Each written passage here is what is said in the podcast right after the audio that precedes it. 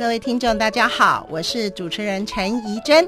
今天呢，我为大家请到的是我非常特别的一位朋友，现代诗人陈逸之老师。Hello，逸之老师，你好。怡珍很高兴今天能够在你的节目谈现代诗。对你，其实呢，我们国中、高中课本里头也有选录很多的现代诗，对不对？是，每每个版本都有选现代诗，而且其中有几个版本还是你帮忙选的。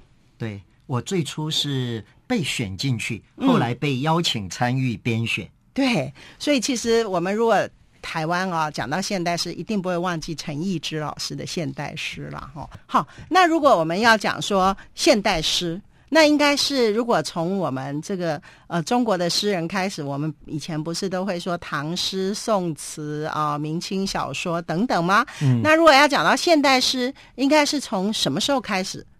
广义的现代诗，哈，也就指现代人写用现代语言写的诗。那这个呢，溯源的话，就是从一九一七年，嗯。民国六年，因为民国六年一月，胡适呢，他他提出了文学改良刍议，就是要改造旧文学。对，那他在一九一七年的二月，嗯。啊，也就是紧接着的。当年五四很重要的一本刊物叫《新青年》，嗯，他就在《新青年》这一本杂志上写了白话诗八首，所以这个等于是新诗或者叫做现代诗的滥觞，就是开头了。哦，所以是始自于胡适的那八首这个白话诗啦，是。什么松风吹乱呢？哎，那个是又又比较后后，后头的了哈。他呃最早的那个白话诗，我刚好手头有哈。哎，他其实很有意思。他譬如说有一首叫《朋友》，朋友、呃、我们交朋友的朋友。让、嗯嗯、我想到周华健的歌哎。哎，是那那一首歌也很有名。他这一首《朋友》哈，就两个黄蝴蝶，嗯，双双飞上天，嗯，不知为什么。一个忽飞还，嗯，剩下那一个孤单怪可怜，嗯，也无心上天，天上太孤单。讲什么呢？讲的就朋友干嘛？朋友就是相携而行啊、那共同去追求一件事，嗯、共同生活，呃，有一些相知相惜，互相鼓励，互相敦促切磋，这个叫朋友。那他用的意象就是蝴蝶。嗯，这蝴蝶呢，这一双蝴蝶本来飞上天，嗯，但是呢，不知为什么，人生也是如此，嗯、偶然，哎、呃，或者呃呃意外，就是有一个人。不继续往前了，那另外那一个人呢？嗯、失去了这一个友伴，嗯、他就觉得很孤单，嗯、所以他借着蝴蝶的、嗯、呃这样的一个意象，嗯、他表达的就是朋友这样的一种情谊，这样的一种关系。哎，那所以这个我们刚刚呃这样读起来，嗯、呃句子简单，但是还带着一点点什么，就是比较隐喻啊，哎、或者意象哈。所以其实一直老师，我很好奇哈，就是说我刚才听你念这个是呃胡适之的蝴蝶。哦，蝴蝶、哎哎、不是朋友朋友，朋友嘛哈，用蝴蝶来隐喻朋友啊。啊、呃，其实我们如果看每一个字、每一个句子呢，你都觉得是非常简单的，哈，嗯，不像古典诗啊，哈，嗯、说的是呃律诗啊或绝句啊，哈，嗯、有时候因为非常的拟练哈，嗯、你可能没有经过一些解读，可能很难去了解它。那理论上来说，那么现代诗、新诗就是用比较白话的、比较接近我们现代的语言去写，但是为什么当你一解解释这个啊？呃朋友啊，然后是用蝴蝶怎么样来比喻？哦，原来他在讲朋友应该要一起上进哈，往前飞，这样子才能够继续当朋友那种意思。所以，所以其实现代诗，呃，它是不是也有一定的规律跟什么方法去写这个诗？不然的话，就好像只是把我们的散文啊断几个句子，然后就可以当成一一首诗吗？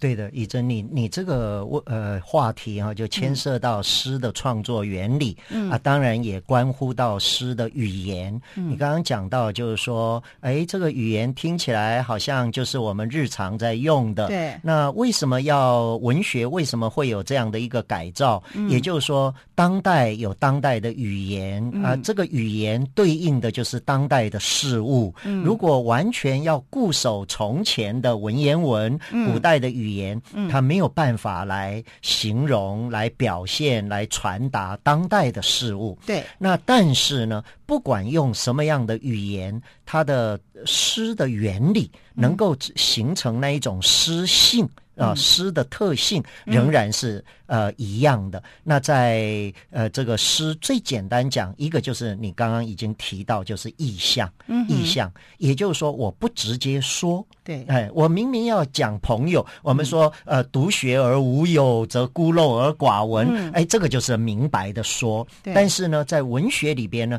他要用一个替代物。嗯。哎，用一个另外的一层关系，然后呢，另外的一种情境。引发读者好像自己投入其中，产生一种思醒感悟。嗯、那所以在胡适这一首非常浅白的诗里边，嗯、他就用到了蝴蝶。嗯、我们会联想到梁山伯祝英台，你看也是成双成对哈。嗯、所以他他呃一个读者呢，他就是在这种阅读中呢，他连结他的旧经验。嗯，那另外当然就是说。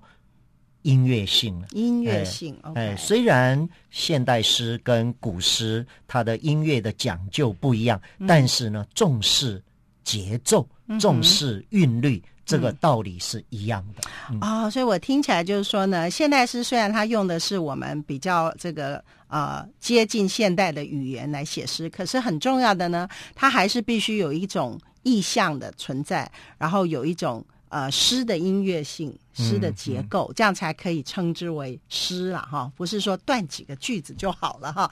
那我刚才听到了啊、呃，你讲到就是说，哎，从古文呐、啊、哈，然后到这个传统的诗，到我们现代哈，有一些不同嘛。嗯、可是呢，一枝老师，您的诗呢，常被人家称为说是呃，继承了我们中国的抒情传统。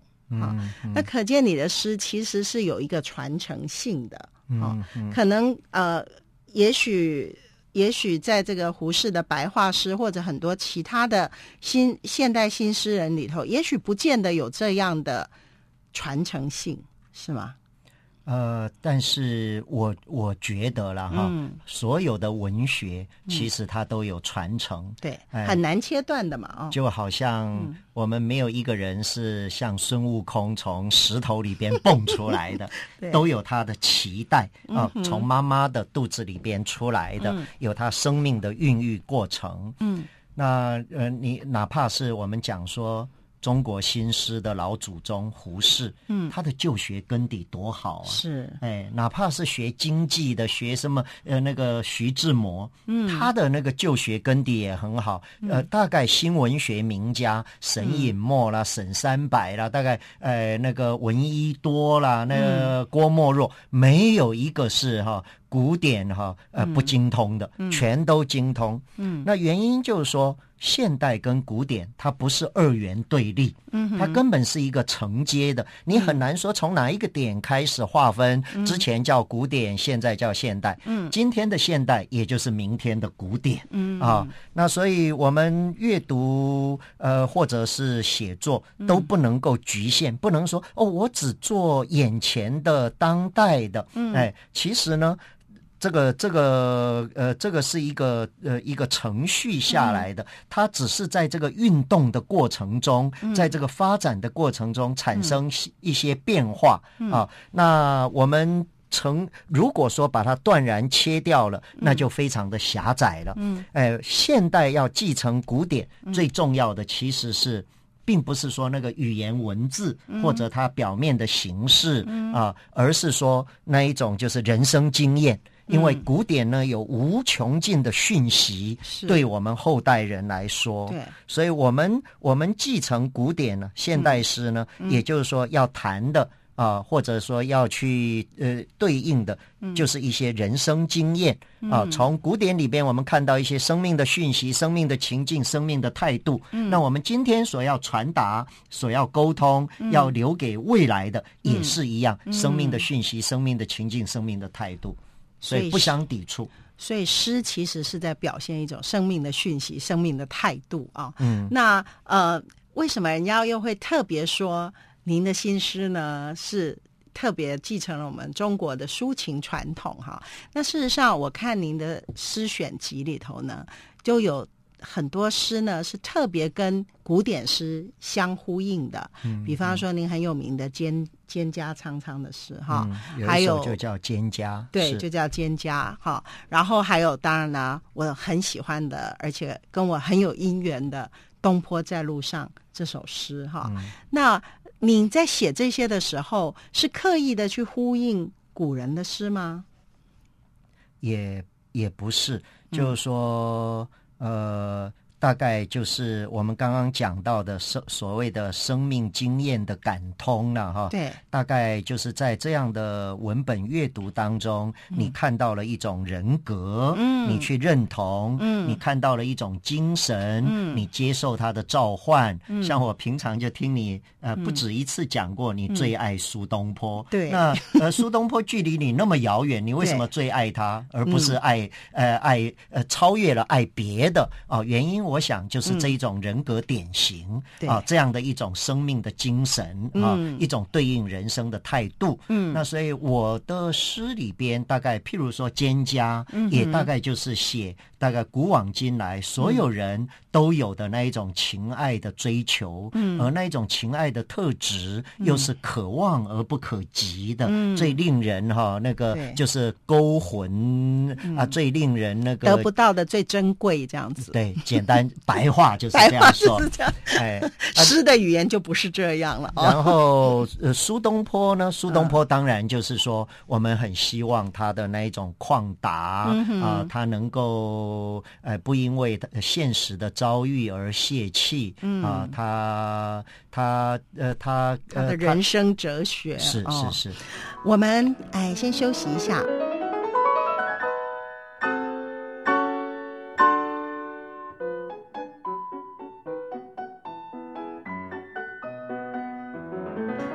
一只啊，事实上，你知道我读到你这首诗呢，已经是大概二零一一年左右了哈。嗯。但你这首诗应该是在二零零九年的时候写成的。嗯。嗯嗯，那时候是在一个什么样的情状底下，让你忽然兴起要写一首《东坡在路上》这样有关苏东坡的诗呢？好，提到这个东坡在路上，哈，嗯，就是我们刚刚讲到的，就是呃，也就是一种。人格认同或者精神召唤，嗯。啊，当然就是说他呃，他那个写作的那个触发点，嗯、呃，常常会有一个因缘、嗯、一个关系。嗯，那这首诗应该起源于就是二零零八年。二零零八年，我的我出生的故乡是花莲嘛，哈、嗯，我我去花莲有一个导读、嗯、文学名著导读，嗯，我导读林语堂写的苏东坡传哦，哎，嗯、呃，当代人哈、哦、写古人的传记，嗯，写的最好的就是林语堂写的《苏东坡传》。嗯、我觉得这一本书啊、哦、是老少咸宜，嗯，啊，学生也非常适合读。嗯、我自己也推荐给我的学生读，嗯、不仅仅是了解苏东坡，嗯、也能够看出林语堂的那一种、嗯、呃呃写传的功力哈。哦嗯、那其实你知道吗？从古今中外，哈，大家对苏东坡生平的一个了解啊，大部分都是从林语堂的这本书嗯读来的、嗯、啊。他最初呢，其实是用英文写成的，是是是、哦，然后再由宋碧云女士把它翻译成中文，是吗？翻译的也很好，对，所以你不太不会感觉到说它是翻译的啊，一点都不会，很好看。嗯、所以你是因为去导读这个啊、呃《苏东坡传》这本书。对，然后你整个沉浸在苏东坡的生平世界里头，嗯、所以开始去构思这样的一首诗。本来也没有要写，本来就是为了导读哈，想、嗯、要把东坡自己在中文系念的东坡的诗词，嗯、要再复习一下啊。越复习，当然就越沉浸在其中。对。然后，二零零九年初啊，我呃有一个机会出去呃去加拿大。呃，一所大学，卡加利大学，参加一个中文的一个研讨会。嗯，那个研讨会是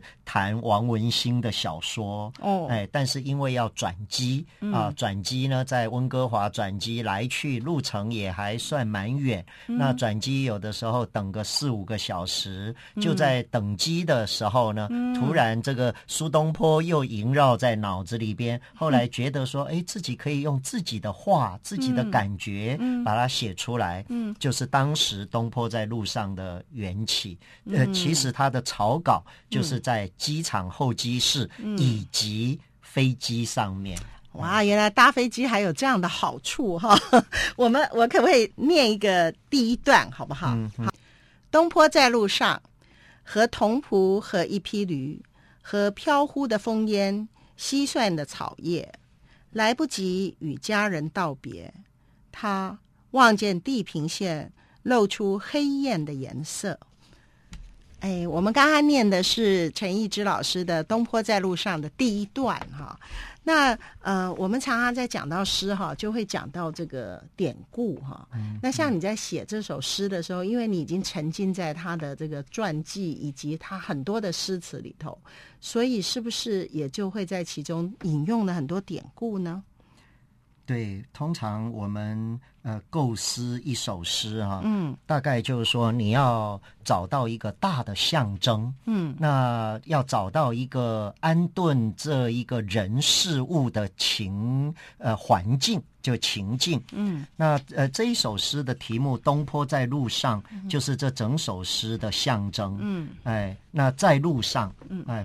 不只是他呃，我们实际的马路，嗯，而也也同时也就双关了他人生的道路，嗯，也就是说他始终在奔波当中，对，并不是安居在一个地方，嗯，那这一句呢，呃，既是题目，也是这一首诗里边的第一句，嗯，甚至呢，可能在我的构想当中，哈，嗯，一直都都呃。暗暗中呢，也都作为一个引导的一个句子，在诗里边发展。嗯啊，那这一句呃出来了之后，我觉得这一首诗就是说，他要写就比较容易了。所以西方有的诗人就会讲说。一个主题句子哦，这一句也可以当做一个主题句，呃，因为就是表达东坡一生的状态。那这个句子有有时候呢，它像天启一样的，嗯，也就是说，当你在胡思乱想，当你在冥思一种状态中，哎，突然得到了这一句，那这一句呢，假设不错的话，假设很关呃，就是重要的话，那它的后来的发展就不成问题了。嗯，但是。假设这一句话不好，这句话很俗，嗯、这句话很很肤浅，嗯、那你这一首诗呢？你再怎么样去矫造，很可能都会有问题。嗯、所以找到一个主题的句子是写诗非常重要的。对，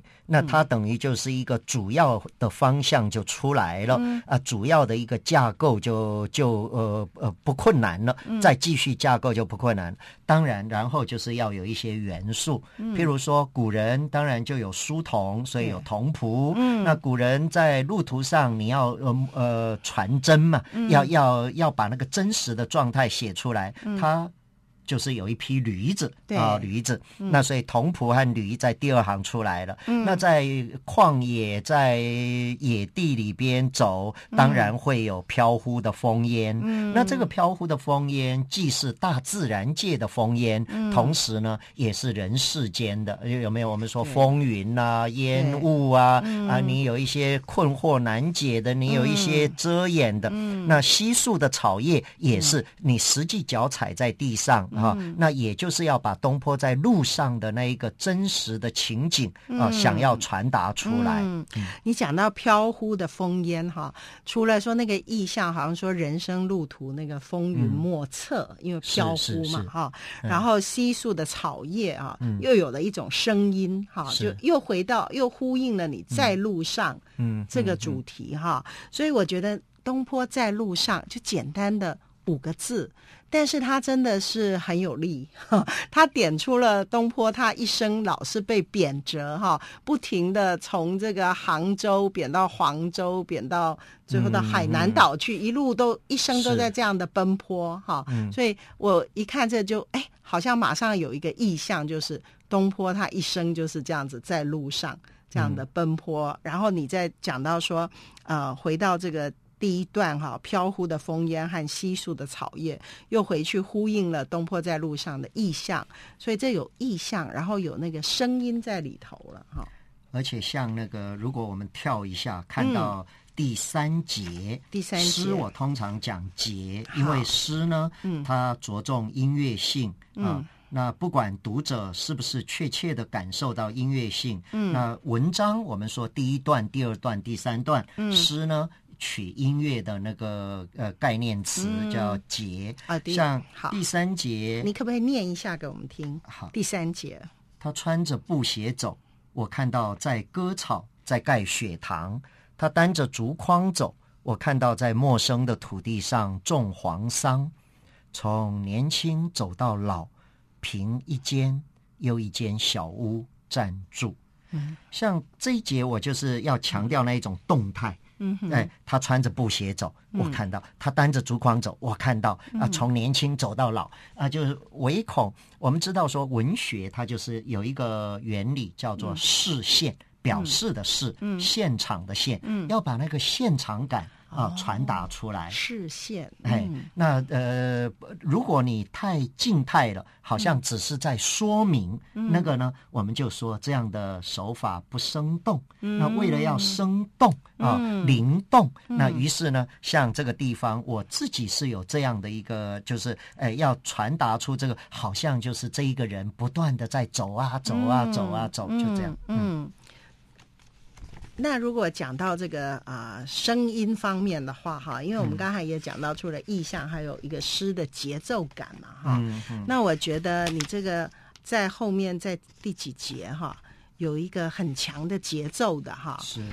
哎，在已经到了一二三四五六七八第九节。第九节，哈，可不可以也请你念一下？因为我觉得由诗人来念哈，还是跟我们平常人这样念很不一样哎。杀他的奏状在朝中，拘他的兵丁在路上，害他的挖果在朝中，窥伺的夜宵在路上，革职的密令在朝中，火焚的诗稿在路上。嗯，对，一直这呃，仪征选这个的确就是说，他这一这一节哈、啊，嗯，呃，可以看到就是说那一种类类叠了，类叠的句子，嗯、哎。全部是在朝中跟在路上，路上嗯、哎，那而且都是什么的什么啊？嗯、一个形容词加上一个名词，嗯，哎，那反复造成一种重复，哎，重复。嗯、那我们知道说，呃，重复，特别是白话、嗯、啊，就是现代语言，重复是诗里边很重要的一个手法。嗯，不，不管是西西洋诗跟呃中文诗都是如此。嗯。哎，因为这一种重复呢，给人一种亲切感，嗯，而且这一种重复呢，它的意涵上呢，也能够产生一种加强的效果，对。而这一种重复呢，又使人哈、哦、有一种催眠的效果，嗯，哎，不断的累积。嗯、你看看，也就是说，在朝廷里边有人要杀他，对，在朝廷里边有人要害他，嗯、在朝廷里边呢，有那一种秘密的勾当要革职他，嗯，然后在路上呢。他不是只有朝中这样哦，在路上有人要来拘捕他，嗯、有人呢暗中在窥视他、嗯、啊，有人呢要来哈，呃，这个火焚的诗稿当然不是真的来烧他的诗稿，嗯，而是呢看到他的诗稿哈，嗯、他诗稿当然就有价值啊，要把它烧掉，这个要毁坏他这个价值，嗯，所以我觉得这几句哈真的是非常的有力量哈，就马上显现出呃。